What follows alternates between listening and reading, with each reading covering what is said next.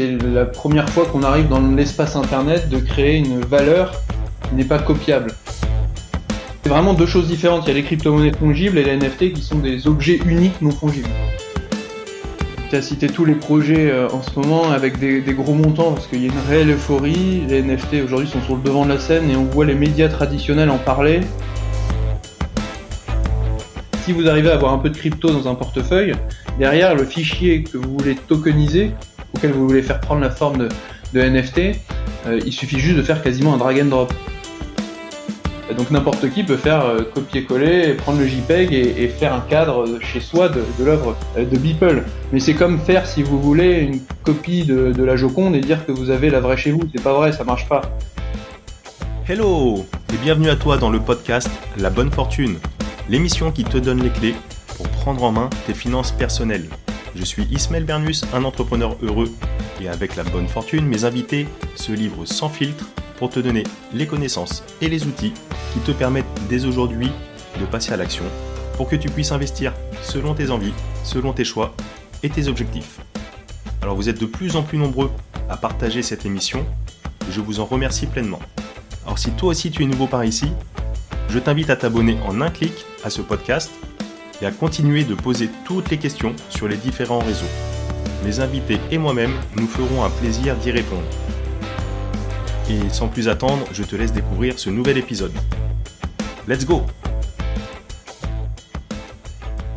Hello, et donc euh, du coup aujourd'hui, euh, on va recevoir euh, un invité tout particulier pour le sujet du jour qui va nous intéresser sur le domaine des crypto-monnaies et plus particulièrement des, NFT. qui de mieux pour en parler que Stanislas Barthélémy Alors, tu as 25 ans, tu, tu es de chez Blockchain Partner by KPMG. Euh, tu es originaire d'Île-de-France. Tu as eu, euh, tu as fait un master 2 euh, sur la stratégie finance. Tu pourras peut-être nous en dire un petit peu plus à Sciences Po. tu as fait un passage à la BPI France et tu as également été assistant parlementaire pendant quelques mois en 2017 de la députée Madame Laure de la Rodière. Euh, bonjour Stanislas. Bonjour Ismaël. Merci beaucoup pour la présentation. C'est toujours drôle à 25 ans d'avoir quelqu'un qui te présente. C'est inattendu et, drôle à la fois. J'ai pas dit trop de bêtises. Non, non, c'est très bien. J'ai pas eu le temps encore de faire plus de choses, mais ça, viendra. Moi, c'est déjà pas mal euh, à 25 ans. Euh, qu'est-ce qui t'a amené, euh, simple curiosité, à être euh, assistant parlementaire et, d'où on passe d'assistant parlementaire pendant quelques mois à intégrer Blockchain Partner by KPMG aujourd'hui? C'était quoi le, petit processus? Ça, revient à poser la même question pour Sciences Po en réalité, parce que quand on entre à Sciences Po, en général, on aime beaucoup la politique, et quand on aime la politique, on, a toujours envie de passer par des, institutions de la République, et en particulier l'Assemblée nationale. En réalité, la politique, c'est un truc que j'adore depuis tout, tout petit. Euh, qui m'est venu par l'histoire, fan de Napoléon, d'ailleurs cette année, c'est le bicentenaire de, de, de, sa mort. Et donc on entre à Sciences Po, on fait un peu de politique, forcément on entre dans des campagnes, on fait du militantisme.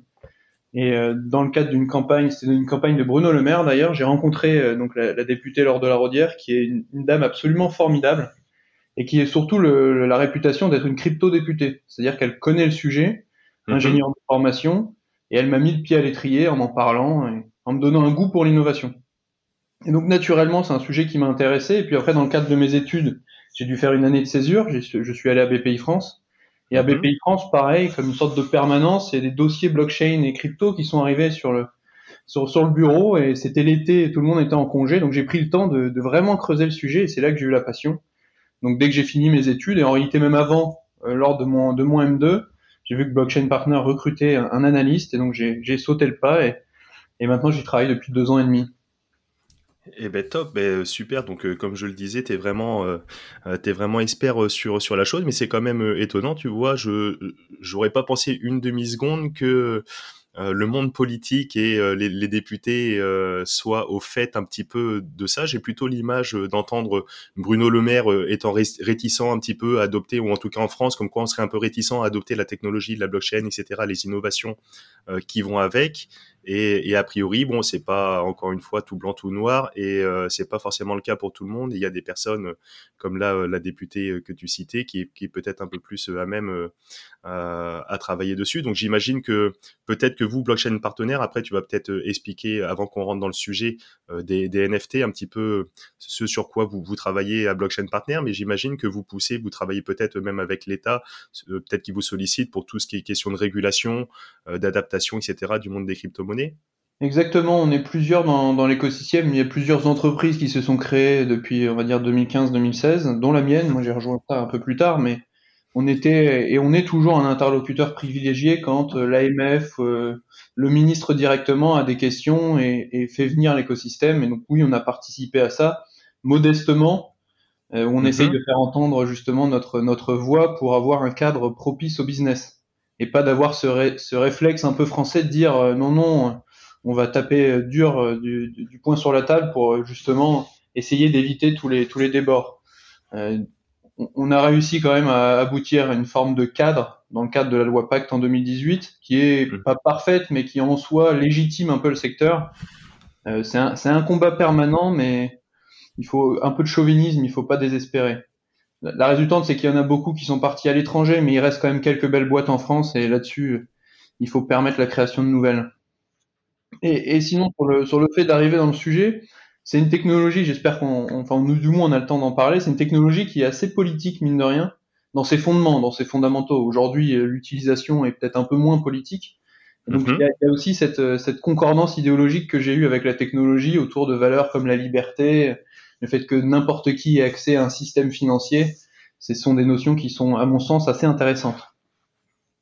Et oui, oui, en effet, oui. En effet, après, euh, d'un point de vue politique, juste pour euh, finir aller sur, sur, sur le terrain politique, il y a peut-être euh, l'appréhension de, la technologie blockchain et de sa décentralisation d'une certaine manière.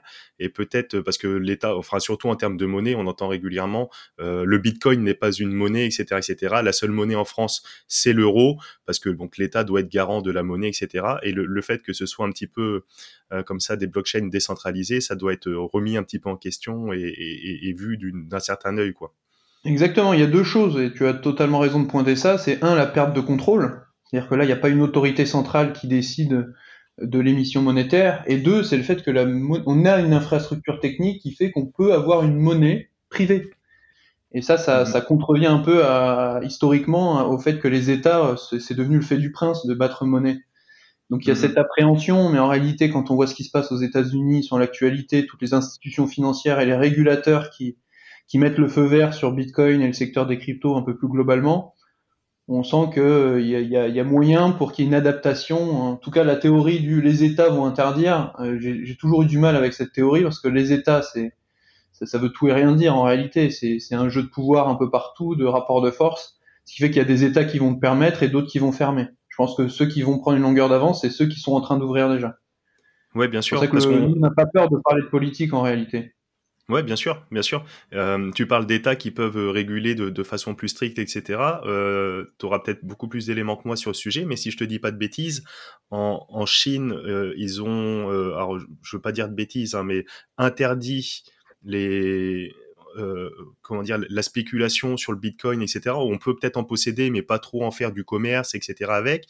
Et en Inde, il me semble que ils ont interdit complètement la possibilité de détenir des cryptoactifs, quels qu'ils soient ou, d'être inscrit sur des plateformes d'exchange, etc., euh, type Binance, euh, crypto.com ou autre, enfin peu importe. Mais euh.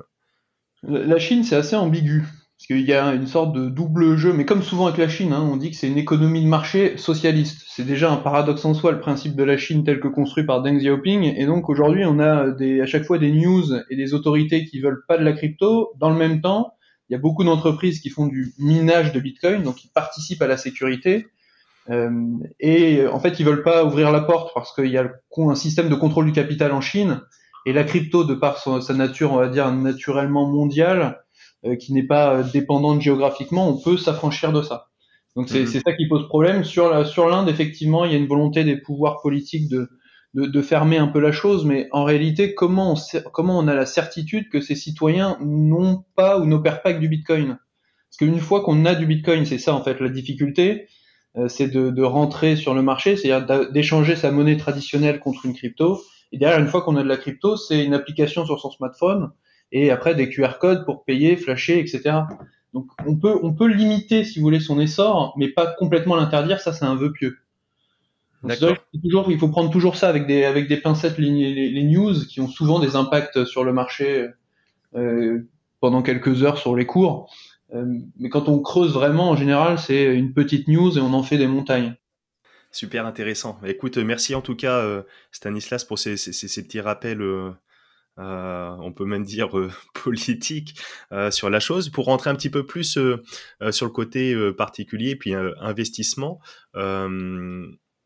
même en restant sur le, côté technologique également, on, on, voit l'essor et l'arrivée en ce moment. On entend beaucoup parler des, NFT, des non-fungible tokens ou des jetons non fungibles. Euh, euh, du coup, c'est une technologie, en tout cas, euh, qui n'est pas nouvelle non plus. Si je te dis pas de bêtises, ça a peut-être deux ans, trois ans, quatre ans, tu, nous en diras plus. Qu'est-ce que c'est? Qu'est-ce que ça permet? Et, comment un investisseur peut se permettre d'aller dessus concrètement Comment on fait? C'est quoi le, NFT, Stanislas? Alors, c'est une question un peu vaste. Donc, je vais essayer de commencer par, par l'historique pour expliquer les NFT, il faut expliquer ce que sont les cryptos en, en quelque sorte, et parce que les NFT, ça découle de ça. Les cryptos, mmh. si vous voulez, c'est la première fois qu'on arrive dans l'espace Internet de créer une valeur qui n'est pas copiable. Parce que dans Internet, on peut copier à l'infini un mail, une photo, etc. Quand on envoie un mail, en réalité, on n'envoie pas le mail, on envoie une copie du mail. Si on applique ce raisonnement-là sur la valeur, on comprend bien qu'il y a tout de suite un problème, on ne peut pas dupliquer de l'argent à l'infini quoique les banques centrales le font un peu ce mais, c'est autre chose. Et donc avec le système, euh, avec la création qui est Bitcoin, pour la première fois, on a une, limite finie dans un, dans un monde infini qui est Internet. Donc ça, c'est la rareté numérique que permet Bitcoin, et puis aujourd'hui, les cryptos, on sait combien il y en a, on peut les tracer, etc. Quand on, quand on quand on échange une crypto-monnaie contre une autre, euh, il est fort probable que ce soit fongible. C'est-à-dire que c'est comme dans la vie, si je vous donne une pièce d'un euro et qu'on m'en rend une, euh, ça change pas grand-chose, parce que cet euro, je peux l'utiliser. Donc les crypto-monnaies, elles sont plutôt associées à la fongibilité. Et là, le terme NFT, c'est une longue, introduction, mais tu vas voir où je vais en venir. Le terme NFT veut dire non-fungible token, c'est-à-dire que ce sont des jetons, des crypto-actifs qui ne sont pas fongibles, c'est-à-dire qu'un cryptoactif, un NFT n'est pas forcément égal à un autre NFT. Donc c'est-à-dire que ce sont des comme un cryptoactif, sauf que chaque euh, cryptoactif, chaque NFT a des propriétés qui lui sont propres. Donc le terme NFT est assez vaste et renvoie autant à des applications dans le secteur du jeu vidéo que dans l'art. Ça peut être une représentation d'un tableau, enfin d'un droit de propriété d'un tableau, je, le dirai après, ou une carte de football sous forme de jeton, sous forme de, de crypto. D'accord. Donc euh, pour faire un, parallèle, ça peut être euh, assimilé. Euh, tu, parlais par exemple des mails, enfin sur Internet qui peuvent être, qui sont envoyés, c'est une copie, etc. Ça peut être reproduit à l'infini, une photographie, etc. Donc ça, c'est pour le, caractère fongible de la chose. Par contre, les le côté non fongible du, NFT, ça pourrait être assimilé à, une photographie, pour reprendre le même exemple, mais qui est vraiment unique, tirée sur une papier argentique, etc., numéroté, signé. Et là, on n'a qu'une seule œuvre unique qui peut pas être recopiée, ou alors après on peut faire un scan, etc., mais c'est plus l'œuvre originale et elle est vraiment identifiée. Exactement. Ce qui fait que si on veut utiliser ce NFT comme monnaie, ça va être compliqué parce que par essence, il n'y a qu'une photo argentique, comme tu cites, et donc on peut pas utiliser ça comme monnaie. Donc c'est vraiment deux choses différentes. Il y a les crypto-monnaies fongibles et les NFT qui sont des objets uniques non fongibles. Et quand je dis que ça peut être une photo argentique, en réalité c'est plus un droit de propriété. C'est-à-dire qu'on peut tracer la propriété de cette photo argentique qui serait sous forme de NFT et, pas l'œuvre en elle-même parce que comme on reste dans l'espace internet, rien ne m'empêche de copier-coller l'œuvre en soi. Dire la photo, euh, elle est en JPEG, je peux la, je peux la copier autant que je veux. Par contre, le fait d'avoir un NFT, c'est le fait d'avoir une sorte de jeton, de token, comme on dit en anglais, qui circule sur blockchain et on peut savoir qui l'a, qui la possède, qui l'a créé. Et après, j'en parlerai un peu plus tard, mais l'utiliser sur des sur des plateformes tierces dans l'écosystème blockchain parce que n'importe qui peut, peut déployer un applicatif. D'accord, très bien. Ouais, ouais, ce serait très intéressant et en effet, on y, reviendra un peu plus tard et puis tu, pourras nous dire justement euh, euh, tout à l'heure euh, également si tu as des projets toi à titre personnel qui t'intéressent et où tu trouves qu'il y a une valeur vraiment un projet intéressant derrière. Mais donc pour continuer, c'est très très clair en tout cas Stanislas, je te remercie parce que j'apprends énormément de choses également au travers tes explications. Mais donc pour vraiment bien comprendre le procédé et le, le, principe, donc on peut voir là c'est l'essor des NFT un petit peu dans tous les sens. On voit que le patron de Twitter, il avait donc il s'est illustré avec la vente de, son premier tweet. donc le tweet qu'il avait publié, je crois c'était en 2006, peu importe. Et donc il a vendu ça au travers un NFT à à peu près 3 millions de dollars. Euh, on a eu Elon Musk qui a voulu, alors je sais pas s'il l'a fait, mettre en vente euh, un morceau de musique euh, en hommage justement au NFT, etc. je crois qu'il s'est retiré du projet, mais bon, peu importe. on a également l'artiste américain Beeple avec son, tableau, son collage un peu numérique avec ses, 5000 photos qui, a vendu ça. Et là, je crois que c'est peut-être même le record en termes de vente où ça atteint 69 ou quasiment 70 millions de dollars. Euh, donc quand il y a ce, tableau numérique ou ce tweet qui est vendu, c'est comme tu le dis, c'est pas le tweet en lui-même, enfin c'est la, propriété euh, numérique. Enfin c'est quoi exactement? Qu'est-ce qu'on en fait? Comment on le comment on le détient? Comment on le possède? Comment on peut l'échanger techniquement et concrètement? Alors oui, tu as cité tous les projets euh, en ce moment avec des, gros montants parce qu'il y a une réelle euphorie. Les NFT aujourd'hui sont sur le devant de la scène et on voit les médias traditionnels en parler. Euh, la dernière fois, je voyais ça dans, le Figaro, dans le JDD, des, articles dessus, donc ce qui prouve que ça a dépassé un peu le cadre juste de l'écosystème crypto, euh, avec des, encore une fois des, des, sommes importantes. Pourquoi? Parce que ça a été mis sur le devant de la scène par, euh, en gros, deux investisseurs aux États-Unis bien connus, Mark Cuban et, et Shamat. Je peux pas citer son nom parce que j'y arrive jamais, mais tout le monde l'appelle Shamat. Euh, qui justement ont mis la, lumière sur les NFT. Et quand on achète un NFT, par exemple, d'un tweet ou qu'on achète le NFT de l'œuvre de Beeple que tu mentionnes, en réalité, on a la propriété parce que c'est sous forme de jeton. On a un jeton qui dit voilà, l'œuvre qui a été créée par telle adresse de tel artiste, elle est aujourd'hui dans les mains de la personne qui l'a acheté. Et mhm. cette, ce jeton que tu détiens renvoie des informations qui sont propres à, à l'œuvre et notamment au stockage de l'œuvre qui est par exemple dans Internet ou sur euh, IPFS, qui est une forme de, l'Internet distribué. Donc finalement, n'importe qui peut avoir accès à l'image. Hein. Euh, l'image de Beeple, on peut aller sur le site de Christie's, parce que c'est quand même le gros acteur historique Christie's qui a fait la vente et qui prend 10 millions sur les 70 en... D'accord. c'est plutôt pas mal.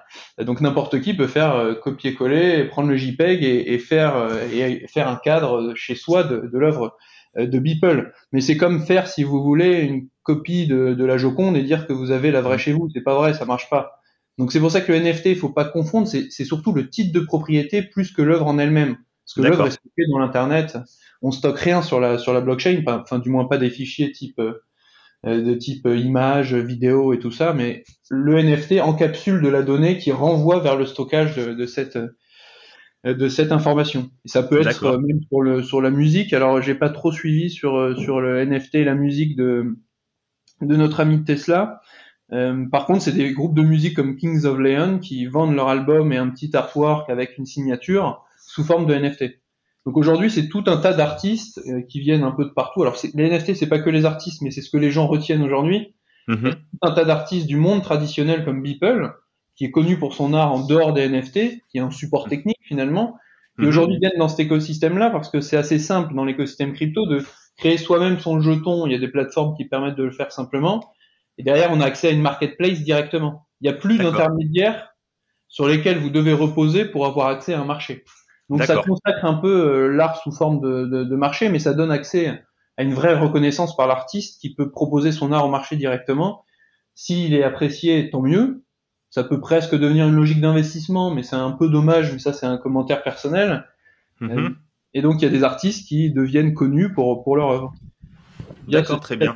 Et on dépend moins des galeries et moins des intermédiaires, et c'est le cas dans la, dans la blockchain au global.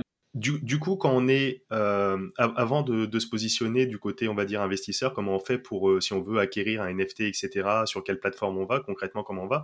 Déjà sur le côté euh, artiste, je sais pas, moi je suis musicien ou photographe, peintre ou n'importe quel artiste, je veux déposer, je veux créer un projet et NFT et, le, publier, le, le commercialiser, etc. Comment comment je m'y prends?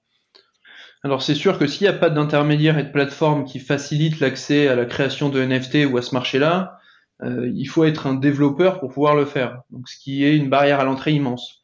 Aujourd'hui, il y a des projets et des plateformes qui permettent justement de démocratiser la gestion des NFT et la création aussi des NFT. Je pense par exemple à OpenSea qui vient de lever des fonds ou Rarible qui, est, qui, est, qui sont assez connus dans l'écosystème. Euh, en gros, si vous avez un peu de crypto pour payer les frais de transaction, puisque en fait créer un jeton, ça, ça nécessite de payer des frais de transaction, puisque c'est une transaction vers la blockchain qu'on fait qui indique qu'il faut créer ce jeton avec ces informations. Si vous arrivez à avoir un peu de crypto dans un portefeuille, derrière le fichier que vous voulez tokeniser, que vous voulez, mm-hmm. auquel vous voulez faire prendre la forme de, de NFT, euh, il suffit juste de faire quasiment un drag and drop. Donc ça, ça a été simplifié à, l'essentiel, ce qui fait qu'on est vraiment aujourd'hui, il faut avoir un peu d'éther dans un, dans un portefeuille et avoir son œuvre à côté, et, et, et, la plateforme permet de le faire assez simplement. Ce qui explique l'explosion cambrienne de projets et d'artistes qui proposent leur, leur œuvre assez simplement. En France, par exemple, il y a Quentin Dupieux qui est connu, euh, qui est qui s'appelle Monsieur Oiseau euh, quand il est dans dans l'univers musical, mais c'est aussi un, un, grand réalisateur qui s'amuse en ce moment à faire des NFT simplement et qui les vend à chaque fois deux ou trois éthers pièces, parce qu'on est toujours dans cette euphorie. D'accord, top. Donc euh, concrètement, je sais pas, moi je veux, allez, je prends un exemple, euh, un, petit exemple un peu à la con entre guillemets. Excusez-moi du langage, mais euh, le, logo de la bonne fortune, je le prends. donc je vais sur une des plateformes que tu viens de citer précédemment. Je fais un drag and drop. J'ai des coûts de transaction parce que je le mets sur une blockchain, un réseau, que ce soit la blockchain Ethereum ou autre. Donc j'ai ce coût de transaction et l'affaire est faite et j'ai mon NFT qui est créé et après j'en fais un petit peu ce que j'en veux au travers de cette plateforme. Je peux le mettre euh, euh, en vente, commercialiser, etc. Quoi. Exactement, exactement. Évidemment, la plateforme va reprendre une petit, un petit frais sur, sur la vente mmh pour mmh son business model, mais c'est aussi simple que ça. Je mets quand même un petit bémol technique, c'est que souvent les, les NFT sont, sont créés sur la blockchain Ethereum, qui aujourd'hui est, est, est, très utilisée et très congestionnée, mais ce qui est plutôt positif, c'est-à-dire qu'elle fonctionne bien. Ce qui fait que les frais de transaction sont quand même assez élevés pour créer un NFT aujourd'hui. Donc ça, c'est c'est c'est lié, c'est pas un horizon indépassable techniquement, c'est une affaire de, de quelques mois, euh, mais c'est pas non plus aussi simple et ça coûte pas ça coûte pas un ou deux dollars. Aujourd'hui, c'est plus 50 ou 100 dollars. Donc il faut quand même être certain que son NFT il sera vendu ou alors il est dans une perspective de collection et, et sur quelques années. D'accord, très bien. Ouais, ouais. Et, ces frais de transaction là que tu évoques, c'est dû donc euh, à la congestion du réseau Ethereum et ça risque de bouger avec l'arrivée de Ethereum 2.0, c'est ça? Oui, oui. Alors ça, c'est petite parenthèse technique, mais c'est un sujet qu'on qu'on va dire qu'on oppose souvent à, l'euphorie des NFT ou des cryptos.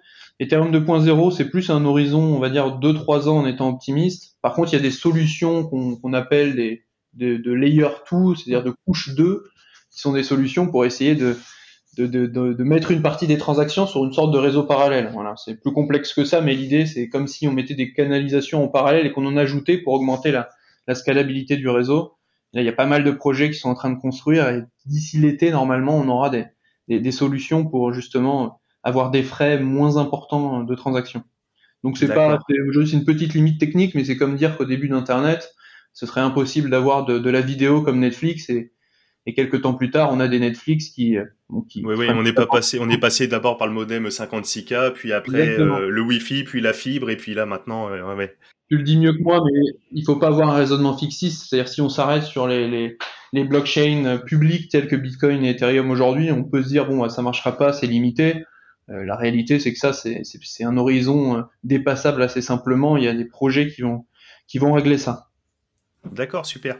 Et, euh, et, donc dans le cadre de l'investissement, du coup, euh, là pour euh, l'investisseur, lambda qui donc écoute cette émission, la, bonne fortune, où on, voit différents pans de l'investissement, donc l'immobilier, la bourse, le private equity. tu parlais tout à l'heure de ton passage à la BPI où justement tu étais notamment avec accès sur le sur le VC, etc. Donc toutes ces personnes qui veulent se diversifier et qui voudraient là aller pour le coup sur un investissement NFT. Euh, comment, euh, enfin déjà quel, quel type de plateforme, sur quel type de plateforme on peut aller, etc. Et comment on choisit euh, son NFT Est-ce qu'il y a des critères peut-être particuliers d'investissement, sans, sans, donner de conseils d'investissement pur et dur, mais à, l'instar un petit peu des, crypto-monnaies, par exemple, si je veux investir dans les crypto-monnaies, bon, j'ouvre un compte sur un exchange, par exemple Binance, Crypto.com ou, d'autres exchanges. tu as peut-être des, des, exchanges français d'ailleurs à, citer et donc j'investis, je, fais l'acquisition par exemple de, Bitcoin, d'Ethereum, etc. Et donc là, je fais mon investissement. Euh, ça paraît relativement euh, simple et acquis de la part des investisseurs aujourd'hui. Mais pour les NFT, comment on fait? Parce que je ne trouve pas sur ces plateformes. Comment je fais pour, euh, pour y aller? Et, et, et, sur, quelle base, sur quelle base se positionner pour choisir? Est-ce qu'il y a des critères particuliers que tu pourrais toi conseiller? Effectivement, il y a une difficulté en plus aujourd'hui à accès, euh, à avoir accès aux NFT plus que les cryptoactifs, enfin les crypto-monnaies traditionnelles que tu viens de citer via des acteurs qu'on connaît maintenant, Coinbase ou Kraken. En France, on a, on a un statut spécifique euh, qui a été créé par l'AMF, qui s'appelle le statut PSAN. Donc il y a quelques acteurs maintenant. Euh, il y a Bitpanda qui est régulé en France, qui est un acteur autrichien. Il y a Shield Market qui est qui est français, Cocorico. Il y a CoinHouse qui est historique et qui, pareil, s'adresse plutôt on va dire aux investisseurs qui n'ont pas envie d'utiliser les plateformes en, euh, type Kraken ou, ou, Binance, que je peux tout à fait comprendre. Euh, donc ça, c'est assez simple aujourd'hui euh, d'avoir accès aux cryptoactifs. Aujourd'hui, pour les NFT, il faut vraiment aller sur les plateformes de type OpenSea, Rarible, Foundation. Enfin, maintenant, il y en a pléthore qui lèvent des fonds en ce moment, vu l'euphorie hein, auprès d'investisseurs, qui vont proposer ça.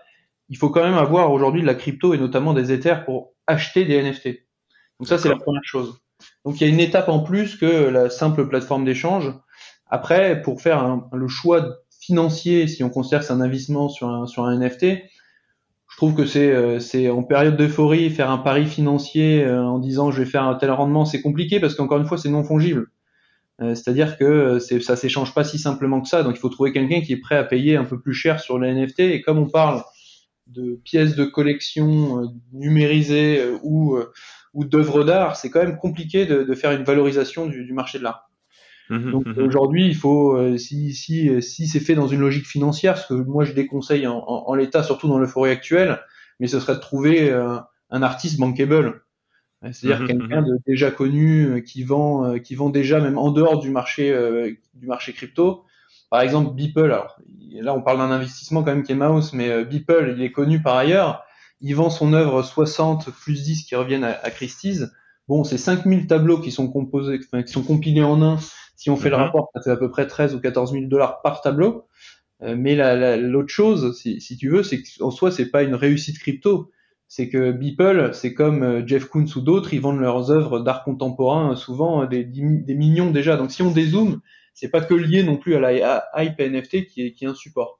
Donc ce serait de trouver soit des artistes qui vendent déjà et qui sont cotés, donc ils sont par ailleurs, mais y compris dans, dans le monde NFT, puisqu'on on arrive à authentifier que c'est bien eux qui créent le qui créent l'œuvre. Attention, hein, il peut y avoir des arnaques, c'est pour ça qu'il faut bien vérifier l'authenticité de, de l'adresse et donc du, du créateur.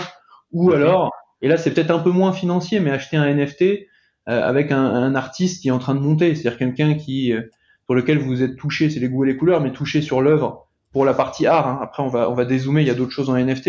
Et sur la partie art, si vous trouvez un artiste qui commence à faire quelques œuvres, qui, euh, qui c'est un, un, art qui vous plaît, pourquoi pas l'acheter Mais c'est moins financier que coup de cœur. C'est plus pour soutenir euh, l'artiste, coup de cœur, etc., que pour faire un investissement purement spéculatif. Quoi. Après, l'avantage du NFT, c'est que si cet artiste-là, sa cote fait x10, bon, le coup de cœur, le cœur a ses raisons, mais le portefeuille aussi. Donc, donc s'il peut être vendu avec un, un, petit multiple, très bien. Mais ça, c'est les, les, les, bonnes histoires qu'on retient. Dans les faits, il y en a beaucoup aujourd'hui qui essayent justement de considérer les NFT comme un investissement. Euh, comme des cowboys, ils essayent d'acheter un peu tout. Euh, ils vont avoir raison sur peut-être 1, euh, sur 10, mais comme dans le monde d'ici, hein, sur 1 sur 10, et le reste va stagner ou va valoir un peu moins cher une fois que l'euphorie va passer. Et là, on s'est concentré beaucoup sur l'art, sur les NFT. En réalité, les NFT, ça peut être plein d'autres choses. Oui, dans quel domaine on va retrouver? Donc il y a, l'art, les jeux vidéo, tu évoquais. Dans, dans, quel autre domaine euh, on va trouver euh, les NFT J'ai vu que Atari, euh, par exemple, se lançait donc sur les crypto-monnaies, le Bitcoin, etc. et voulait aussi, pareil, se lancer sur les NFT. Dans, le, dans le jeu vidéo, il y a beaucoup de, ou alors avec les figurines, les Batman, etc., etc. Enfin, dans quel domaine on va retrouver tout ça? Ben Là, tu en, tu en as cité deux. le monde du gaming, c'est-à-dire que ça va être des objets de jeux vidéo ou même euh, des cartes de football euh, ou des cartes de, de joueurs de NBA, ça j'en, j'en dirai un mot parce que c'est quelque chose de très gros et d'assez intéressant. Et de l'autre, tu citais les collectibles, donc ça peut être euh, une carte, enfin un NFT qui représente la, la, la, détention de telle image de Batman. Et je trouve que ce qui est intéressant, c'est de l'associer surtout à une œuvre physique. de, la même, de la même manière pour l'art, ce que je trouve intéressant, et j'ai un peu de mal avec en soi l'art 100% numérique, euh, ça peut, ça peut, ça peut être intéressant. Hein, mais je, je, trouve sympa d'avoir la vraie œuvre d'un artiste liée à un NFT qui serait le titre de propriété qu'on peut augmenter. C'est-à-dire qu'on peut, euh, admettons, c'est ce que fait euh, le Pascal Boyard, qui est un artiste que je trouve formidable et en plus français, encore une fois, qui fait des fresques un peu politisées, mais avec beaucoup de talent. Euh, j'aime mhm, mhm. beaucoup ce qu'il fait et il vend ses fresques dans, dans la rue ou qui sont dans des secteurs privés sous forme de NFT et il arrive d'augmenter l'œuvre. C'est-à-dire que l'œuvre est fixe sur une fresque sur un mur, mais le NFT renvoie la même image avec un animé par exemple dessus. Donc ça, je trouve ça pas mal d'avoir le NFT et la vraie œuvre qu'on peut quand même afficher et faite par, par l'artiste. Donc c'est pareil avec le dans la partie collective quand tu cites les Batman, euh, il faut évidemment avoir la licence euh, de, de, pouvoir euh, représenter Batman, mais ça c'est juridique et business à côté, donc je pourrais le faire, mais si j'ai pas la licence, je suis dans l'illégalité quand même. Hein. Euh, mhm, donc ça, mhm. attention. Et donc, ce serait sympa d'avoir sa figurine de Batman en édition limitée en 10 exemplaires et d'avoir un, un NFT sur les 10 qui atteste de ça. Euh, et donc, pour revenir sur le sujet gaming, ça, c'est un, gros, un gros secteur pour le coup où on, on, rend et on tend le, le NFT à être productif je m'explique, c'est qu'il y a deux mhm. gros projets en ce moment, dont un français, encore une fois, vous voyez qu'on se débrouille pas si mal, qui sont sur le devant de la scène. C'est NBA Top Shot euh, aux États-Unis, qui eux proposent tout un jeu, pour l'instant d'acheter les cartes, et après il y aura un jeu où on achète des éditions limitées de, joueurs de NBA et de moments, c'est-à-dire de petits gifs animés. Et, après il y aura un jeu où euh, si on fait jouer une équipe avec euh, cinq joueurs, parce qu'on a les cinq NFT qui représentent ces joueurs-là, et qui, euh, qui marque beaucoup de points dans la vraie vie, bah, l'équipe de la personne qui a les 5 NFT va marquer beaucoup de points et donc il y a des compétitions et, des cartes mises en jeu et ou un peu de un peu de crypto. Donc c'est là où on a une démarche un peu plus financière indirectement et de la même manière que Torer en France propose ça mais pour le football. On pourrait avoir, euh, à, l'image de ce que tu dis là sur la NBA, euh, euh, par exemple l'équivalent peut-être sur dans le monde du football sur FIFA ou PES pour pour ceux qui jouent la console, où on se fait son équipe avec son propre NFT Antoine Griezmann ou Kylian Mbappé. Donc on a la carte, donc on a le NFT et, ça nous ramène un bonus si on se constitue l'équipe comme ça. Et donc on, on achèterait, on peut entre guillemets investir sur cette carte à l'image d'une carte Panini quoi, un petit peu peut-être. C'est ça? Exactement. Et en fait, ça existe déjà. Hein, ça s'appelle Soraire, qui est une boîte française euh, financée par Xavier Niel. Et, quand tu pointes Antoine Griezmann, qui vient d'investir il y a quelques jours dans le projet et qui a fait des tweets sur Soraire en disant, ben voilà, euh, acheter des cartes. Et lui, on achète et il dit, bah, si vous voulez les acheter, vu que c'est des NFT, proposez-moi et on les échange facilement. Encore une fois, c'est l'avantage du, du NFT et, ça devient indirectement quelque part. Moi, j'y joue parce que j'adore le football et moins sur l'aspect financier mais ça peut devenir pour certains un investissement financier. Il y a, y a d'ailleurs un, un, fonds, euh, alors de personnes qui sont que de l'écosystème crypto, mais qui achètent des NFT, euh, qui achètent des NFT d'art ou qui achètent des, par exemple des Kylian Mbappé. Parce que le pari qui est fait, c'est que on a de la garantie sur la rareté de la carte de foot. On mhm. crée un NFT, tout est traçable sur blockchain, hein, c'est un livre de compte. On sait que Sorare a acheté évidemment et, et a, a, le droit d'émettre des Kylian Mbappé parce qu'ils ont fait un, un accord avec le PSG ou la Ligue de football professionnel en France. Donc ça, c'est quand même une grosse barrière à l'entrée. Ouais, euh, ouais, ouais. Je pourrais créer mon propre jeu, mais ce serait pirate si j'ai pas les droits. Et donc pareil, euh, je peux le faire techniquement, mais j'ai aucun intérêt à le faire parce que sinon, euh, ma famille va me rendre, va me faire des visites à la prison de la santé. donc on peut, on peut avoir de la certitude sur le fait que par exemple, il y a que 100 Kylian Mbappé qui sont créés. Et l'avantage d'acheter un, un, Kylian Mbappé, alors aujourd'hui ça coûte cher, hein, encore une fois, c'est pas forcément, je fais pas de conseils financiers, mais un Kylian Mbappé, ça joue pendant 10 ans. Et pendant 10 mhm. ans, il va marquer beaucoup de points, parce qu'il va marquer mhm. beaucoup de buts. Et donc il y a certains acteurs qui euh, font euh, l'acquisition de cartes de, de, foot tokenisées dans cet objectif-là aussi financier. Moi je suis plutôt sur, j'ai quelques petites cartes, pas beaucoup, mais sur la partie euh, le jeu. Moi je m'amuse à jouer. Plutôt ludique, ouais bien sûr. Plutôt ludique. Et c'est vrai que quand on gagne une belle carte, la vendre et se faire quelques quelques dizaines d'euros, c'est sympa aussi.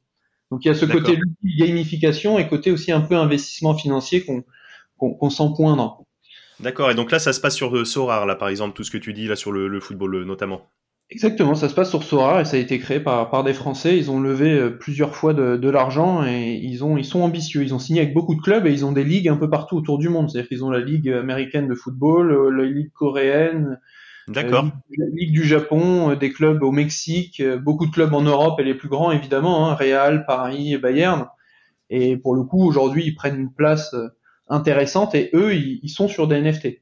Et donc, du coup, pour pour aussi un autre un autre moyen peut-être d'investir au travers donc ce, ce, marché des NFT au lieu d'investir directement dans, dans là en l'occurrence une carte Mbappé ou autre par l'intermédiaire de la plateforme Sora, ça peut être aussi se positionner, un moyen peut-être d'investir directement dans Soar. Je, je, connais pas, mais peut-être qu'ils ont euh, euh, un, jeton, une crypto, un crypto actif hein, qui est référencé sur les exchanges, et on pourrait peut-être investir directement dans la société euh, en, l'occurrence comme ça au travers cette crypto-monnaie, ou même au travers, tu parlais de levée de fonds, etc., s'il y a une opportunité en private equity directement dans le capital de, de, la boîte qui développerait un projet. Ça peut être aussi un moyen d'intégrer ce marché NFT euh, de façon entre guillemets peut-être indirecte. Mais exactement. Alors Sorare, ils ont fait ça de manière très traditionnelle et je les comprends parce que la régulation est pas encore nécessairement prête quand on fait bien les choses, de, c'est-à-dire de tokeniser, de jetoniser les actions des entreprises. Ça pour le coup, on pourra en reparler si on a le temps, mais à terme, dans, des années, il y a tout un tas de, de l'économie et la finance traditionnelle qui pourraient être jetonisées et migrer sur blockchain pour les mêmes mhm. caractéristiques que les NFT, hein, la liquidité, créer des applicatifs, etc. Donc Sorare n'a pas de jetons, mais il lève des fonds en VC avec des investisseurs, euh, des joueurs de foot d'ailleurs qui, qui, comprennent l'intérêt, et des mêmes, c'est des joueurs de foot qui jouent eux-mêmes à Sorare et qui ont leur propre carte avec un design un peu un peu sympa. Euh, ils lèvent des fonds, euh, ils lèvent là, ils ont levé quand même avec des gros acteurs, donc un petit porteur aura du mal. Euh, mais c'est pas possible que dans 5-10 ans, quelqu'un qui veuille investir dans ce type d'entreprise pourra le faire, faire sous le forme de, d'actions jetonisées, donc sous forme de jetons et de crypto. Et ce qui est une manière indirecte de parier sur le, les NFT, puisque, puisque Sorare va faire fait du bénéfice euh, sur la vente des cartes, puisqu'ils ont la licence. Donc c'est facile de faire les, le, calcul, le calcul euh, revenu versus les coûts. Euh, les revenus qu'ils font, c'est la vente des cartes au marché primaire. Après, il y a un marché mhm. secondaire. Et les coûts, c'est les salaires et les licences, pour la faire courte. Donc, mhm, mhm. demain, si on considère que ce secteur-là est prometteur, euh, en tout cas, ça aurait du sens d'investir dans, des parts de, de. Parce que euh, c'est le marché du football, il est, il est immense. Euh, c'est euh, c'est un langage universel le football. et, pourquoi ils ont pas pourquoi ils ont pas aujourd'hui de, de, de jetons de, de, de cryptoactifs comme n'importe quelle autre crypto-monnaie qui a son jeton sans, sans forcément avoir sa propre blockchain? Parce que enfin si je dis pas de bêtises tout le monde peut créer son jeton numérique aujourd'hui très très facilement. Euh, société personne etc pourquoi ils en ont pas ils se mettent pas dessus? Parce qu'en termes de régulation, en termes de régulation, c'est quand même compliqué de le faire aujourd'hui parce qu'il faut être compliant et respecter tout un tas de droits, la communication, fait que si la justice demain prenne une décision, il faut pouvoir euh, bloquer ou au moins saisir les choses. Aujourd'hui, dans le monde blockchain, c'est impossible. Je peux pas, la justice peut pas me saisir mes, mes cryptos. Il faudrait qu'elle saisir mon, mon adresse privée, enfin cette clé privée pour qu'elle prenne mon compte. Donc, si vous voulez, aujourd'hui, la réglementation permet pas ça. Il y a des projets qui le font, euh, mais qui s'affranchissent des, des règles parce qu'ils n'ont pas créé de société, parce que les développeurs sont anonymes. Mais en soi, le jour où le, le, régulateur va taper du poing sur la table, il y a un paquet de projets qui vont avoir quelques soucis. Donc aujourd'hui, ils n'ont pas créé de, de, jetons encore, mais à terme, une fois que la réglementation sera adaptée à la techno-blockchain, parce que la réglementation aujourd'hui, c'est une régulation séculaire euh, qui était adaptée à l'infrastructure d'avance, c'est-à-dire l'infrastructure bancaire euh, très traditionnelle. Donc mmh, effectivement, pour l'instant, pas, pas de pas de jetons euh, sous forme de, de capital, mais ça viendra.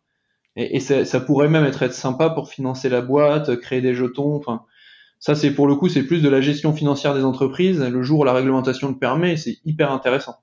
Oui, c'est bah hyper bah intéressant. que Sorare pourrait euh, tout à fait dire bon bah voilà, plutôt que d'aller voir des investisseurs traditionnels, j'ai mis 10% de mon capital, investissez directement, vous avez la crypto, smart contract, etc.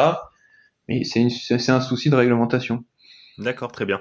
Très bien, très bien. Et toi, donc, du coup, à titre, à titre personnel, euh, tu, tu investis, donc on a compris là dans les, euh, dans les NFT au travers euh, les cartes de football, même si c'est pas tant pour le côté investissement plutôt que pour le côté ludique. Est-ce que tu investis, j'imagine, dans, dans la crypto-monnaie d'une façon générale et sur les NFT en particulier? Alors j'ai investi à la mesure de, de quelqu'un de 25 ans qui a fini ses études il y a deux ans, donc avec, avec très peu de moyens, avec les moyens d'un étudiant en réalité. Mhm. Euh, ce que je fais, euh, pareil, sans donner de conseils financiers, ce que je fais, c'est que je mets un, petit peu chaque mois dans Bitcoin. D'accord. Donc ça, je, je lisse mon coût d'acquisition euh, en mettant un peu chaque mois dans Bitcoin. Une stratégie DCA, dollar cost averaging, pour lisser. Exactement. Stratégie DCA parce que je je suis pas un trader, j'ai pas assez travaillé. Et puis le trader, c'est un combat contre soi-même, la psychologie. Quand on voit des plus 20, des moins 30, des fois 3, des divisés par 3, euh, il faut être très fort dans sa tête pour euh, et surtout très professionnel euh, pour pour être très bon dans le trading. Donc moi je fais pas du tout de trading, c'est du DCA un peu chaque mois. comme on mettrait, je sais pas, 100 ou 200 euros dans le livret A pour avoir un petit filet de sécurité. Et après, sur des, sur des NFT, oui, indirectement, parce que quand j'achète quelques cartes de football sur Sorare, on pourrait considérer que c'est un investissement financier. Moi, je considère plus comme un, comme un jeu vidéo, comme je jouerais à un jeu vidéo. Et puis après, il y a d'autres projets que, que j'aime bien dans le monde des NFT, mais que je suis sans forcément investir dedans. Un exemple, c'est Decentraland. Ouais. Decentraland, je, je, suis ça de, depuis très longtemps, parce que Decentraland, si vous voulez, c'est un équivalent de, de, Second Life à l'époque, c'est-à-dire qu'on crée un univers purement euh, fictif, hein, purement numérique, mais où vous pouvez vous balader. Et l'avantage de, de, lier ce monde Second Life à des NFT, c'est que ce monde créé, vous pouvez acheter des parcelles qui sont sous forme de NFT. Donc quand vous êtes propriétaire d'une parcelle, vous pouvez faire ce que vous voulez dessus.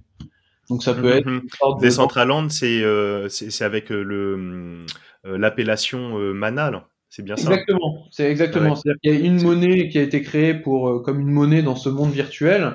C'est-à-dire Second Life était tombé sur des questions financières. On pouvait pas créer de, de monnaie avec assez de sécurité et de confiance à l'époque. Là, c'est un peu Second Life régénéré avec le, les cryptos, les NFT quand on détient par exemple, je sais pas, un chapeau spécial de son avatar et mis en 10 exemplaires, c'est un NFT. D'accord. Qu'on peut vendre, qu'on peut garder, etc. Euh, et après, il y a une monnaie fongible pour le coup pour payer des choses dans cet écosystème-là, et c'est la monnaie qui s'appelle qui s'appelle le mana. Ce qui fait qu'aujourd'hui, dans des Decentraland, par exemple, bah, tout, tout, tout à l'heure, tu parlais d'Atari.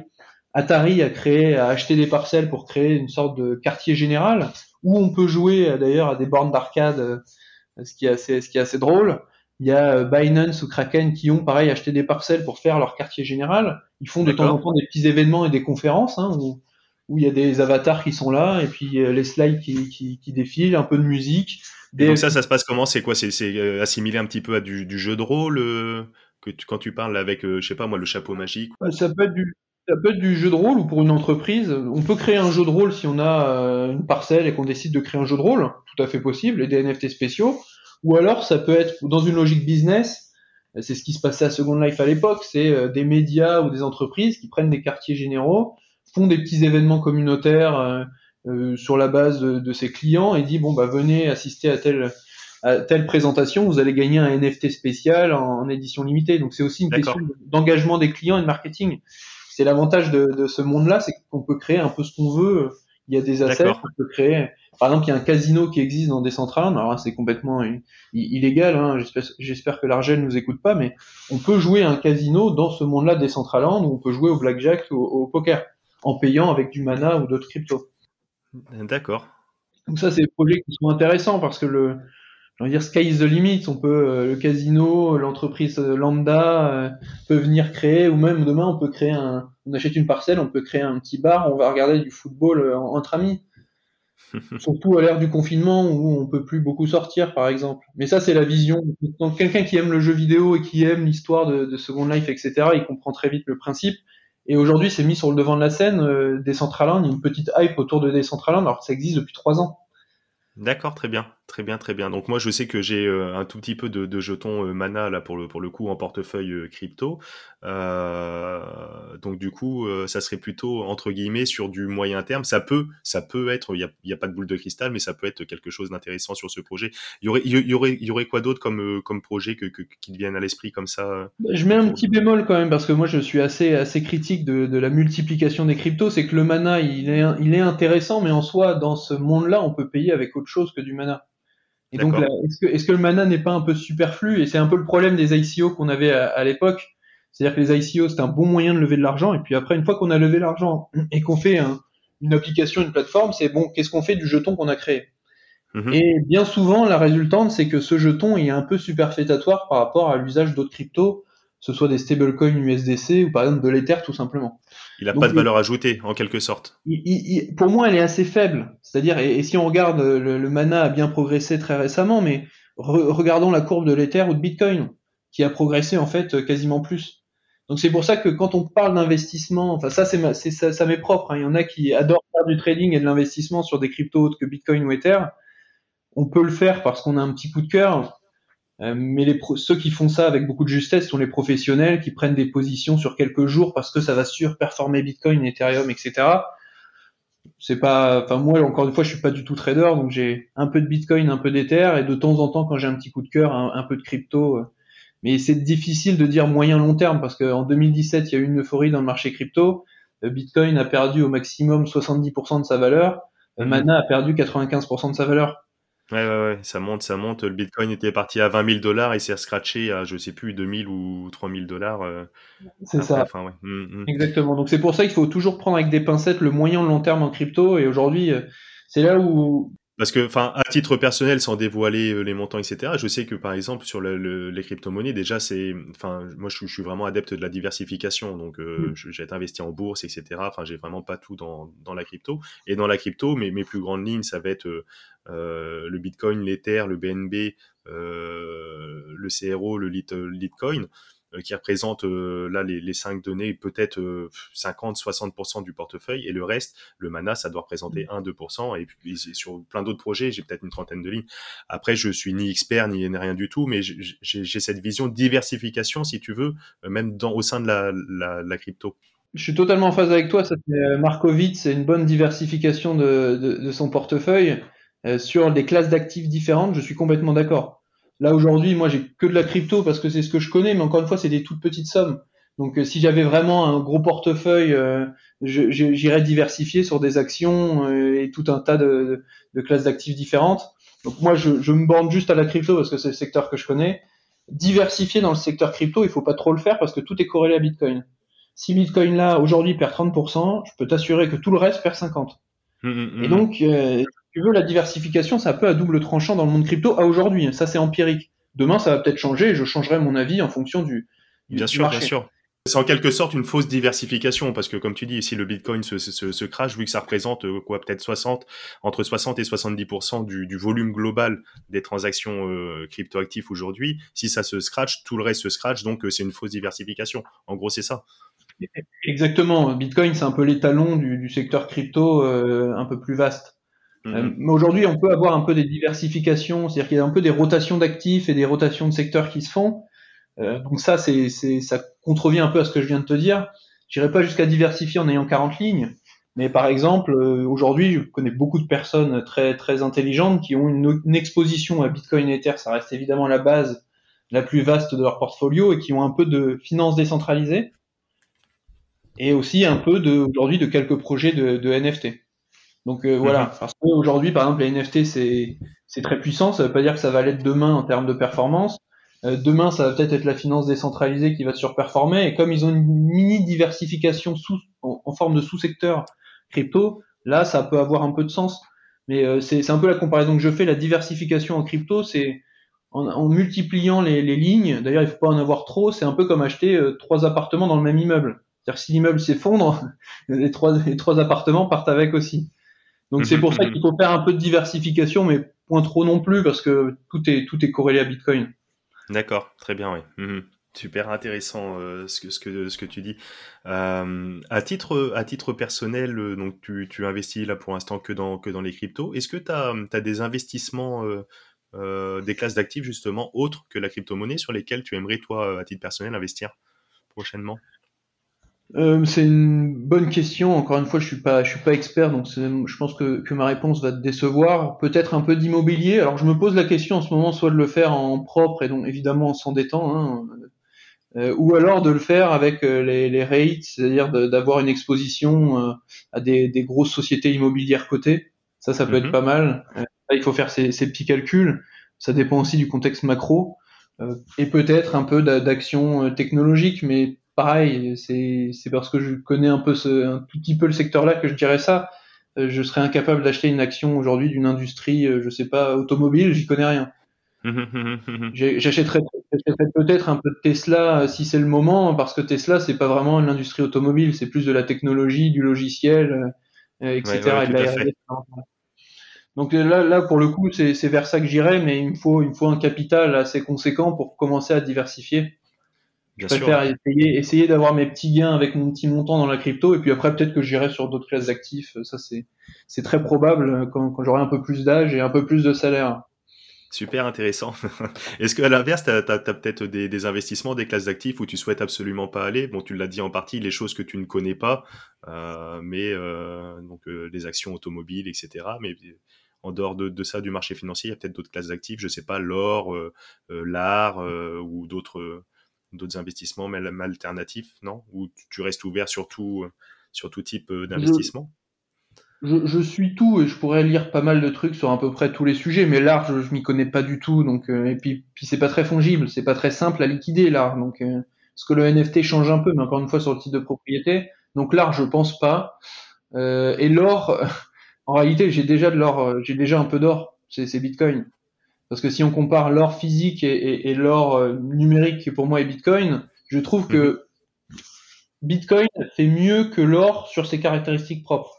Si on s'amuse à les balayer, par exemple, euh, la transportabilité, la portabilité de l'or, compliqué, hein, euh, comparer euh, quelque chose de nativement numérique à quelque chose de physique. Sécuriser un lingot d'or, compliqué encore une fois. je mhm. peux arnaquer assez simplement avec avec de l'or. Il suffit que je mette un peu de plomb et que je mette un peu d'or au-dessus et que je que je le vende. J'ai arnaqué du monde. Mhm, je mhm. peux avoir une traçabilité sur le Bitcoin assez simple puisque c'est encore une fois un livre de compte et on peut suivre toutes les transactions Bitcoin depuis 2009. Donc si on pourrait décliner comme ça quelques, quelques autres euh, caractéristiques, où l'or physique serait meilleur, par exemple l'historicité de l'or c'est 2500 euh, ans, donc là pour le coup Bitcoin n'en a que 10, mais chaque jour gagné euh, et, renforce un peu Bitcoin. Donc notre génération, je pense que l'or de notre génération c'est Bitcoin. Oui, tout à fait. Ouais, c'est vrai que le, Bitcoin, à juste titre, comme tu le dis vraiment très très bien, c'était d'ailleurs ce, sur quoi c'était remis en cause par les détracteurs et depuis dix ans ils se heurtent là-dessus, c'était notamment la sécurité et on voit que, que, en effet ça, ça, bouge pas, la traçabilité, l'exactitude des, des données de traçabilité. Euh, tout ça. Et donc, euh, les caractéristiques propres, c'est vrai que quand on fait le parallèle avec l'or, ben c'est plus simple à, à, transporter, à s'échanger. Euh, c'est très sécurisé également, etc. Et donc, oui, en effet, ça. J'oublie peut-être la principale qui est quand même la rareté. Hein. La rareté du Bitcoin, 21 millions, et, et c'est mathématiquement prouvé à chaque instant. Là où l'or dépend, dépendant. Bon, on arrive quand même à avoir des prévisions hein, d'inflation du taux d'or parce qu'on on va trouver des mines à tel endroit, mais c'est difficile de, de, de savoir euh, en l'état quelle est l'inflation et quelle est la limite finie de l'or. Et puis demain, allez, admettons, soyons fous, demain on fait un peu de conquête spatiale, on, on arrive à trouver un astéroïde avec qui, qui, qui comporte plus d'or que ce qu'il y a sur Terre. Vous voyez que l'or finalement, euh, si on dézoome et qu'on n'est plus vraiment à l'échelle de notre planète, l'or finalement est en quantité énorme dans, dans l'univers.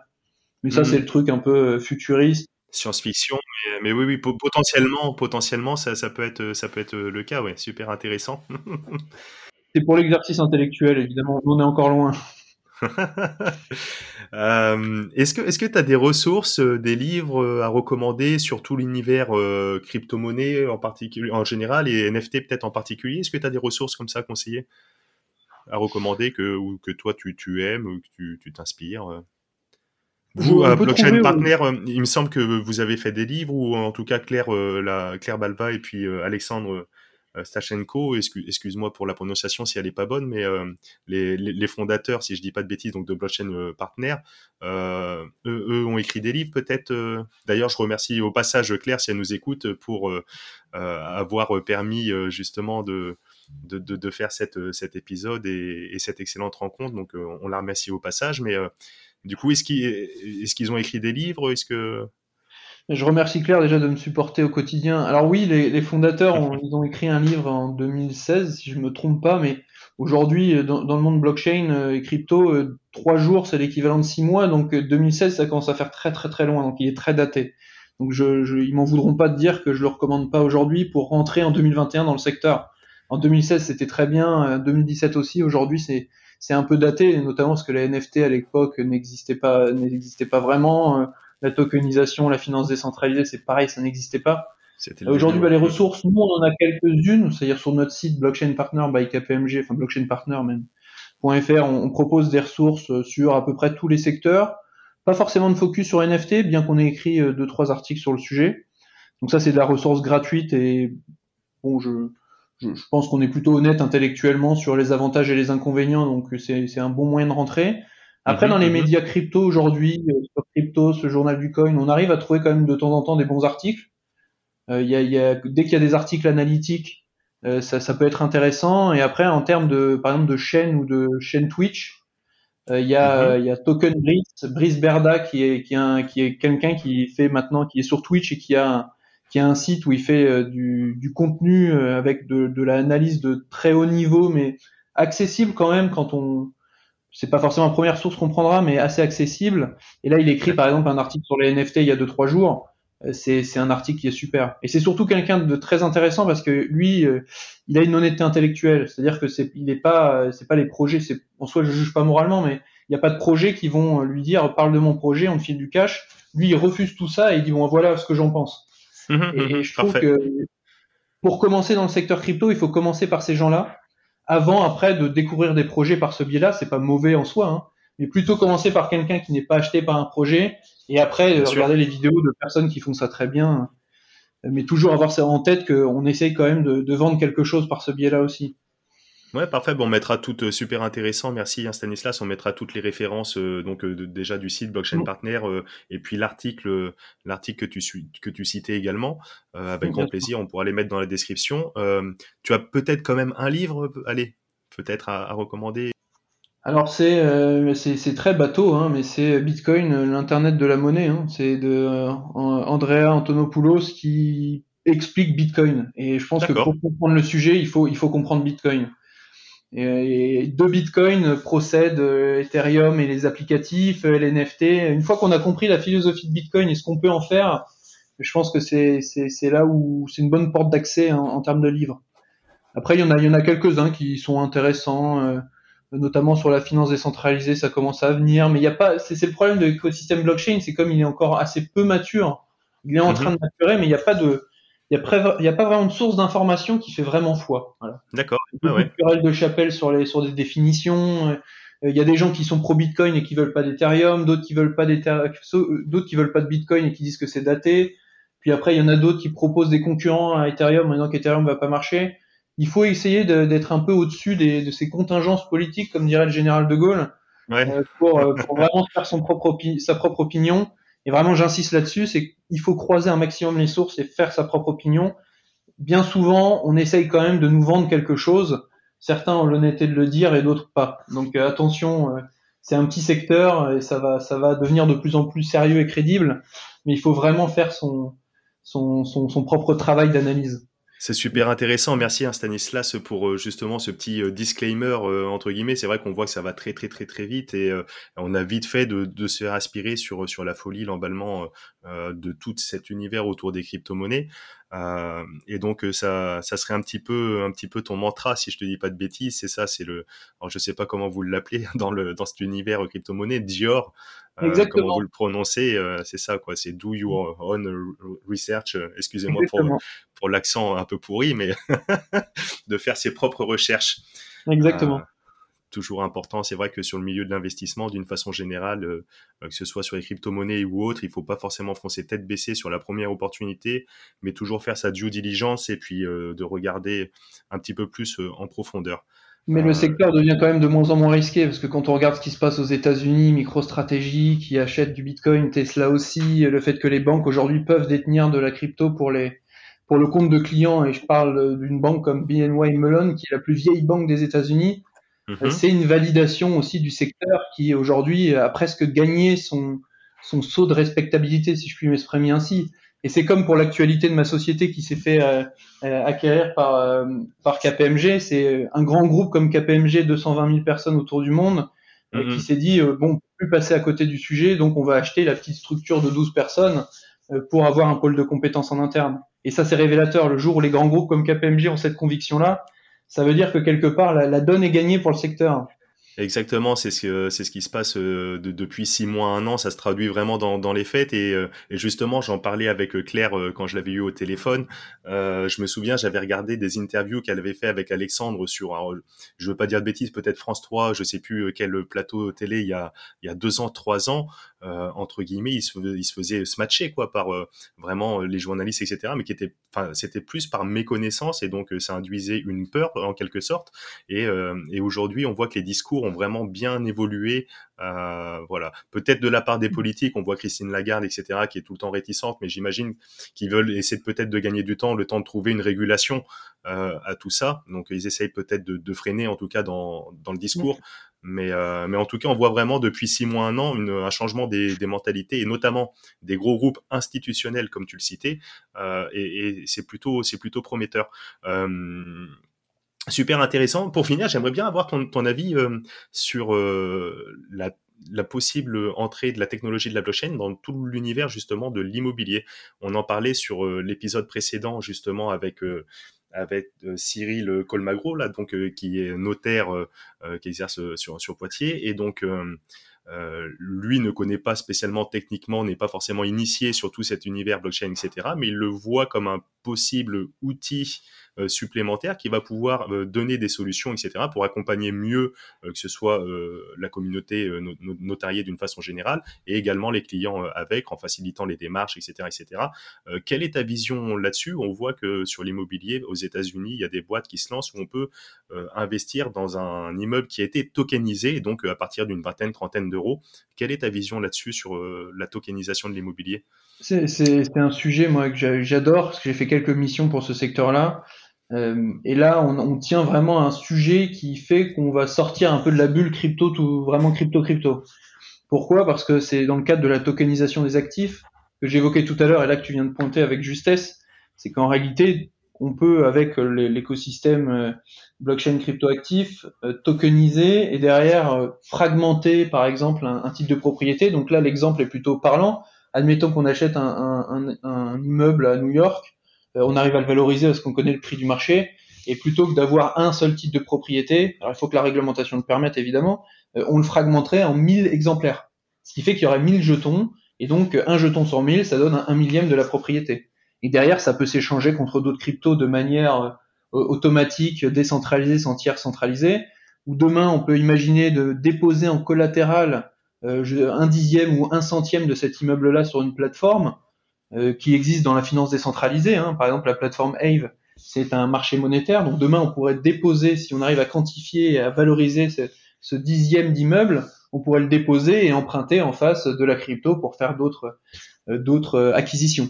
Ce qui fait qu'il y aurait une infrastructure blockchain utilisée pour le transfert de valeur, la conservation des titres. Donc nécessairement pas mal d'intermédiaires du, monde de l'immobilier qui disparaissent aujourd'hui. Par exemple, le, le rôle de notaire évoluerait plus vers du conseil, si on utilise la technologie à fond, plus mhm. vers du conseil euh, que l'infrastructure et la conservation ou la signature. Parce que tout ce qui est paiement, euh, gestion, tout ça se fait automatiquement via la technologie.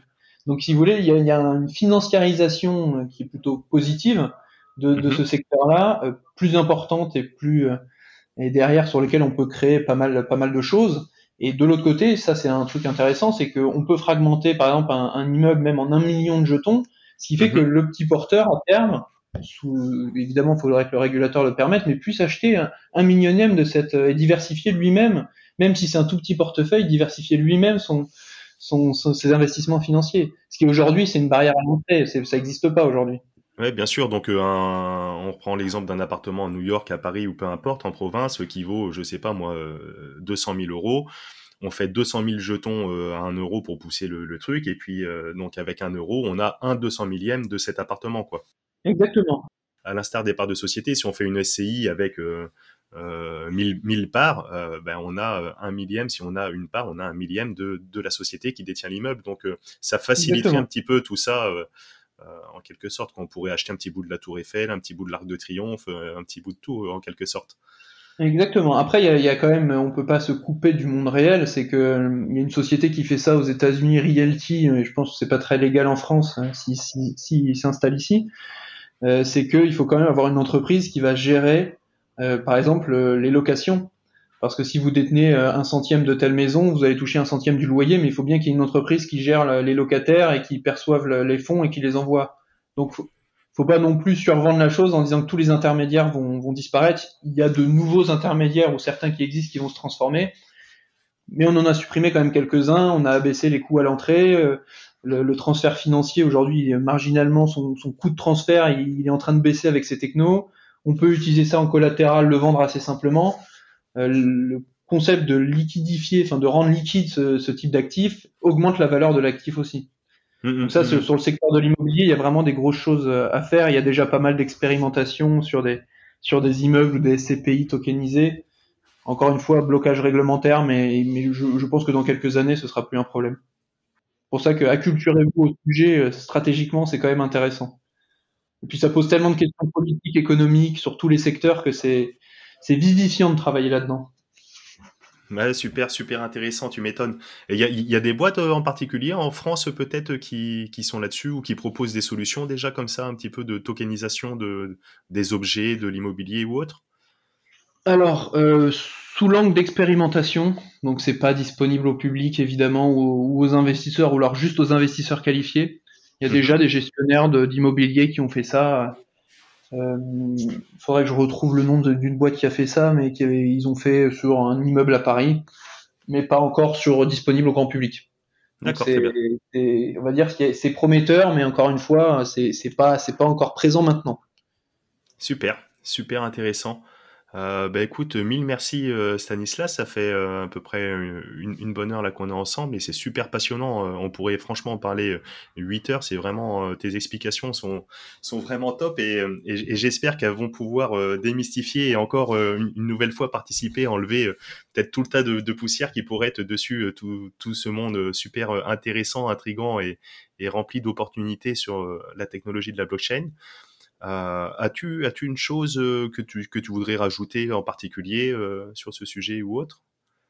Bah, juste un conseil, rentrez dans le sujet et, comprenez le sujet. Ça pose des questions sur à peu près tous les secteurs. Par exemple, moi, je m'étais jamais posé de questions sur la monnaie, les politiques monétaires avant de découvrir Bitcoin.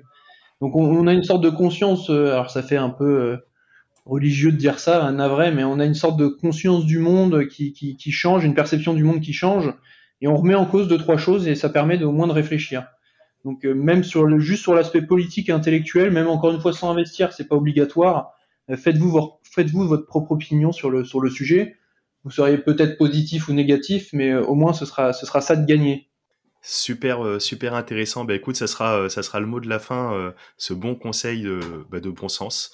Euh, mille merci Stanislas. On te retrouve sur euh, LinkedIn, etc. Je mettrai tous les liens euh, en descriptif de, de l'émission sur LinkedIn, sur Twitter. LinkedIn, un petit Twitter, exactement. D'accord. Mais j'ai jamais eu d'Instagram, donc voilà, je peux pas vendre d'Instagram. Parfait. En tout cas, vous pouvez retrouver l'émission de la bonne fortune sur Instagram.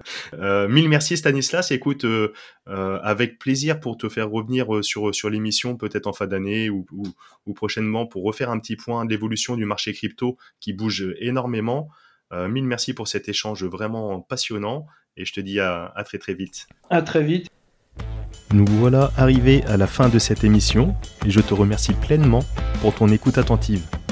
Alors si tu as apprécié, n'hésite pas à le dire en commentaire et si tu as appris quelque chose dans cet épisode, je t'invite également à laisser la note maximum sur les différentes plateformes et notamment Apple Podcast. Tu le sais, c'est ce qui nous aide pour le référencement de cette émission. Aussi, si tu penses que celle-ci va intéresser deux ou trois amis ou proches autour de toi, n'hésite pas à leur partager également et si tu veux aller plus loin encore, tu peux nous retrouver sur l'ensemble des réseaux et notamment Instagram. Et comme on le sait, la distance entre les rêves et la réalité s'appelle l'action. Je te dis à très très vite pour un nouvel épisode de la bonne fortune. Ciao